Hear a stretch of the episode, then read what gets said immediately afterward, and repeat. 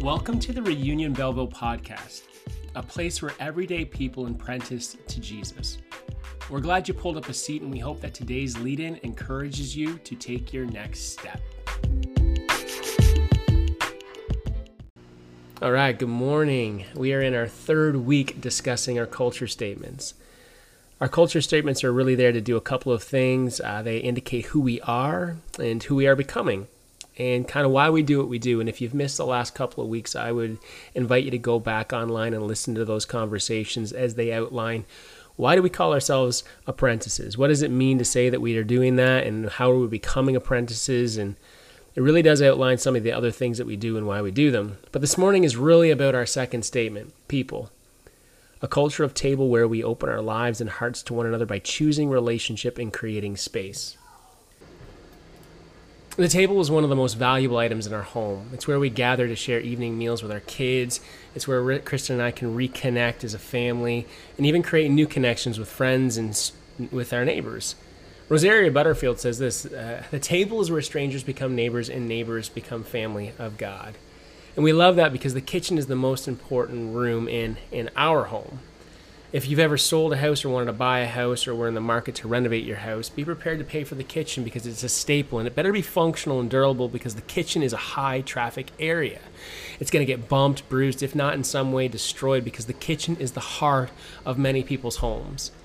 And for Jesus, it was exactly the same, if not more, because the kitchen table, it was set aside for your in crowd, your safe crowd, your just like me crowd, because it was also a place where you'd worship God years earlier jerusalem was was taken over by another country another force and the temple was destroyed and, and the people were sent into exile. This is terrible on many levels but especially for the spiritual community because they knew that if they wanted to be with god they had to be close to the temple. But what do you do when the temple's gone and you're nowhere near your city anymore? How are you supposed to continue to have this relationship with your god so the rabbis got together and they started asking these questions How do we continue to worship God in a culture or at a time in life when the stuff that we used to do, we just can't do it anymore? What does it look like to be close to God when the whole structure's fallen down?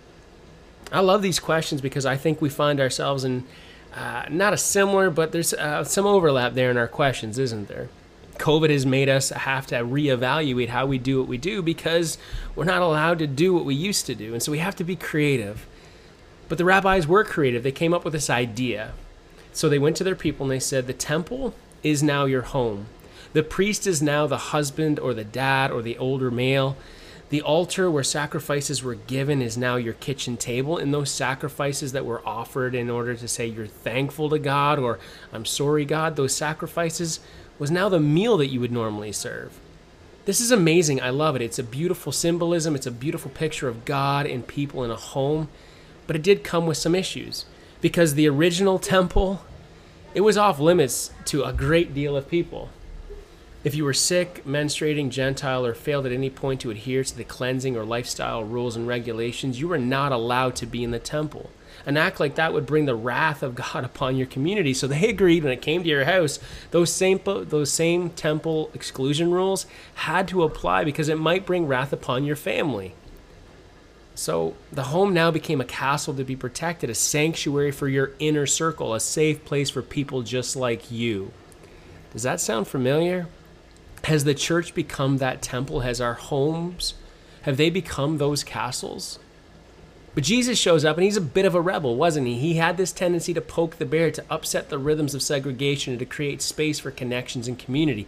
If nothing else, Jesus shows us what God is really like.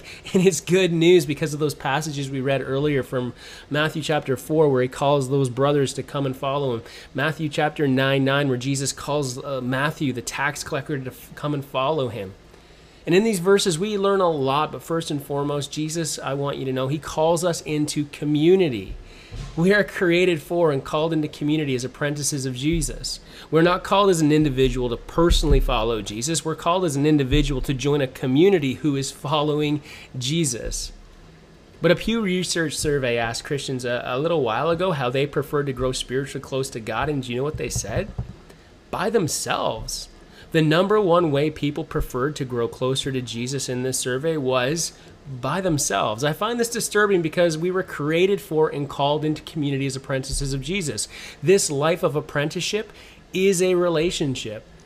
That's why I say I never invite people to church. I only invite people into my life. Church is not an event we attend, but a lifestyle of apprenticeship we engage. And friends, you're invited into our lives, into this crew, into this community, this family, who together will travel this journey of apprenticeship to Jesus.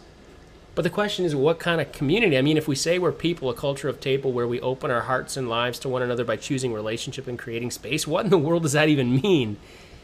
Because there's this image in, in in most or I don't want to say most, but a lot of Christian circles that the church in Acts chapter 2 is is just the thing. Like it is it's the marquee moment where every church should kind of try to be like that. And don't get me wrong, there are some beautiful verses that capture the reality of the early church, but certainly not the complete experience of the early church. And so, if you opened your Bible to Matthew chapter 10, verses 1 and following, I'm going to read it in just a second. We're going to see what type of community Jesus was creating and how it went against the grain of the like minded groups that gathered around home tables in safe kitchens. And so, in Matthew chapter 10, verses 1 and following, it says this Jesus called his 12 disciples together and gave them authority to cast out evil spirits and to heal every kind of disease and illness. Here are the names of the 12. First, Simon, also called Peter, then Andrew, Peter's brother, James, son of Zebedee, John, James's brother, Philip, Bartholomew, Thomas, Matthew the tax collector, James, the son of Alphaeus, Thaddeus, Simon the zealot, Judas Iscariot, who later betrays him. How many of you just skip names when you get to them? Don't feel bad, I do the same thing, but I want us to take a moment and really pay attention this morning to these names, especially the additions that are given to uh, them to the names because it's really helping us understand who is present. And in this thing, in this list, we see a bunch of names, but a few descriptions. We got a few religious adherent fishermen we've already met, a few guys we haven't, but we also have Matthew the tax collector, Simon the zealot, and Judas the betrayer. Why are these additions important, and what do they teach us about the early community that followed Jesus? I want you to imagine for a moment you've got a group of fishermen together, and in that mix includes a trader who works for the enemy collecting taxes from his own people. You see, Matthew wasn't just a tax collector for Israel, he worked for the oppressors, he worked for Rome. The nation is holding your city and the people captive. He's a traitor and everyone hates him, maybe rightly so, because tax collectors were viewed as dirty and opportunistic, using their own people as a means to get rich. The Pharisees even called him a sinner, which wasn't a term like, oh, you swear or you do this and this and this. It was more about this understanding that Matthew didn't practice Israel's faith. He was a non observant or non religious Jew. What this really meant is that Matthew wasn't just selling out a little bit, he was going full Rome on this. Like, he didn't want anything to do with the traditions of his own people anymore. He was selling out completely. And so they called him a sinner. They didn't want him around. They didn't like him because he wasn't for them. He was actually against him. Now imagine this guy sitting there, and across the table is sitting uh, Simon the Zealot. Now, Simon isn't just an observant Jew following the rule, he's a radical Jew following the rules. He's a part of a militia called the Daggermen, who believed the only way to return Jerusalem was to take Jerusalem. So, Daggermen would literally carry knives under their garments, allowing them to walk up to Roman soldiers without detection to slit their throats. Yes, exactly. He was hardcore and would do anything to fight for his people. We're also introduced in this list to James and John, who Jesus refers to as the sons of thunder because of their explosive anger. This is the group who are invited to sit at the same table with Jesus and share their hearts and lives on this journey they called apprenticeship. Can you imagine the conversations between a zealot, a trader, and a couple angry brother, brothers and a bunch of fishermen? Imagine the reactions between a man who had given up on his faith and a man who would kill for it. Do you think it got emotional? Do you think it got personal? Do you think it got political? Do you think personal agendas were shared, argued, and attacked? You bet, and you can read about those interactions in the New Testament. But here's the important note about all of this Jesus' uniting presence was greater than their differing personal agendas. And at the heart of this community, Jesus was the most important person in opinion. There was room for difference in their unity to Christ. And this is the point of our culture of table where we share our lives and hearts as we choose relationship and create space.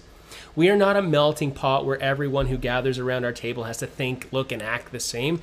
There is room for difference in our unity to Christ. And this culture of table blew the minds of the people in their communities. Imagine this ragtag mix of people from every walk of life with every different opinion choosing relationship over agenda. Their communities would look at it and say, You have no business being friends. You have no business being together. You don't agree on anything. And yet they would say, Actually, we do. We agree to follow Jesus. They chose Jesus over difference. There was room for difference in their unity to Christ. Together as a community, they agreed, We follow Jesus. Was it messy? Yes. Did they argue? Yes. Were people added to their daily numbers in the midst of this, in spite of this? Yes. So, how do we today focus our minds on that same unity? How do we allow for room, or how do we allow room for difference in our unity to Christ? The first thing, by uniting ourselves to our pursuit of Jesus. As your pastor, I'm not going to tell you you have to agree with me. I'm not going to tell you you have to you vote like me. I'm not asking you to follow me. I'm inviting you as your pastor to follow Jesus. I'm not here to guide you towards my agenda, but to the truth, Jesus. I will seldom give you my opinion, but I'll share you what I'll share with you what Jesus says. And it's our hope that together we can learn that Jesus' uniting presence is greater than our differing personal agendas. At the heart of this community, Jesus is the most important person and opinion. Second, by choosing relationship. Last week we discussed the need to repent, meaning to focus our mind on Jesus' life and teaching as a means of our formation. This choice to focus on our relationships is a way in which we begin to live like Jesus. And so when I think of Reunion Belleville, I seldom think of the liturgies or the, the messages I have to prepare or the things we have to do, but I'm always thinking about who we are doing them for. I'm thinking about you. When I think of the church, I think about you, and I'm excited to say that I choose you. You see, each night when I tuck my kids into bed, I call them my son and my daughter because, as much as that might be true biologically, there's a deeper truth that says, I choose you. And I take great pride in saying that Reunion Belleville isn't something, it's a collection of someone's, like you. It's our hope that as a crew that you take pride and joy in choosing us as well. I say thank you every time we're together because out of everything that you could be doing on a Sunday morning or a Thursday night, you are choosing us. Thank you. But more importantly, I want you to remember that Jesus has chosen you. We purposely place the table at the center of our gatherings as a constant reminder that we all gather around the sacrifice of Jesus Christ, that is God's number one sign that you've been chosen.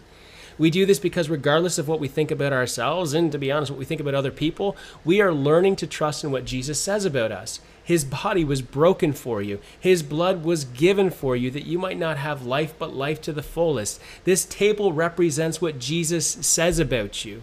You are worth his sacrifice. You are worth his very life. You are chosen to be our church, but you are chosen by Christ. So we may never vote the same or think the same about politics or economics and the vast array of other things that the world says we should agree on. And if we don't, we can't be together. I pray that we understand and agree on this one thing that Jesus Christ has died for you. So here at Reunion, this table isn't just a place to set some stuff. This table is a constant reminder that we're choosing relationship with each other because we are chosen for a relationship by God. There is room for difference in our unity to Christ because Jesus chose you. And in response, I pray that we choose one another. Which brings us to this last, uh, the second last uh, step that we could take in helping us establish this culture of table. And it really comes down to commitment to consistency. It means that if we're going to get to a place where we share our hearts and lives, that depth of relationship doesn't happen overnight, and it certainly doesn't happen a few times a month. I know consistent means different things to different people, and COVID certainly is impacting how we live uh, together in community. But I want to invite you to a bit of an invitation or a challenge experiment with me, and I'm going to call it for better or worse. I'd like to invite you or challenge you to join us for four weeks in a row, for better or worse, and let's see what happens. Create space in your life for one another, and let's see what happens. Maybe it's better, maybe it's worse. In four weeks, I think we'll find out, but I think, and here's the other thing I think, that if we can take advantage of the limited opportunities we have to create space for one another, we'll hear less statements and more reasons. We're going to get to know each other's lives and hearts more. And it won't just be this is what I believe and this is what I say. We're going to hear the story behind the statement. More importantly, we're going to hear why we think the way we do. So we, we share more than an event here. And we'll know more than statements. We'll actually begin to experience church. We'll begin to enjoy our culture of table, which then now does bring us to our very last point. This is an open table. This table doesn't belong to me or to us. We have been invited to set this table for Jesus. So when we say open table, we mean open to anyone and everyone questioning, curious, skeptical, open, or interested in this Jesus, this Jesus-centered way of life we call reunion. The only thing we ask is this Are you willing to follow Jesus? Are you saying yes to this apprenticeship lifestyle that we understand is important as followers of Jesus? That's it. That's the only thing we'll ever ask. Because we're not a come and see event, but a community of people sharing our hearts and lives as we choose relationship and create space. We are Reunion Belleville. We're apprentices and people. We are your church, for better or worse. When you think about our culture statement of table, where we open our lives and hearts to one another by choosing relationship and creating space, what is God saying to you this morning, and how will you respond? Thank you for taking the time to engage with our lead in from this week. We pray this teaching helps you grow in your relationship with God, our crew, in the city. But this teaching is really just the first step. Our community values the practice of Jesus' teaching. So, how might you take one step in applying what we talked about? We would love to see you face to face for better or worse. And so, if you haven't had an opportunity to hang out with us as a crew, please uh, take this invitation to come and be with us either on Thursday nights around the fire or Sunday mornings in person. We look forward to hopefully seeing you soon. God bless.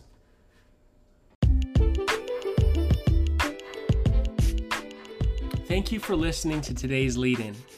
We pray that you were able to learn something about Jesus today, but equally important, we pray that you sense a step you might take in response. What would it look like for you to live with Jesus today in light of our discussion? You can learn more about our community at www.reunionbelleville.com, and we're always here to walk with you.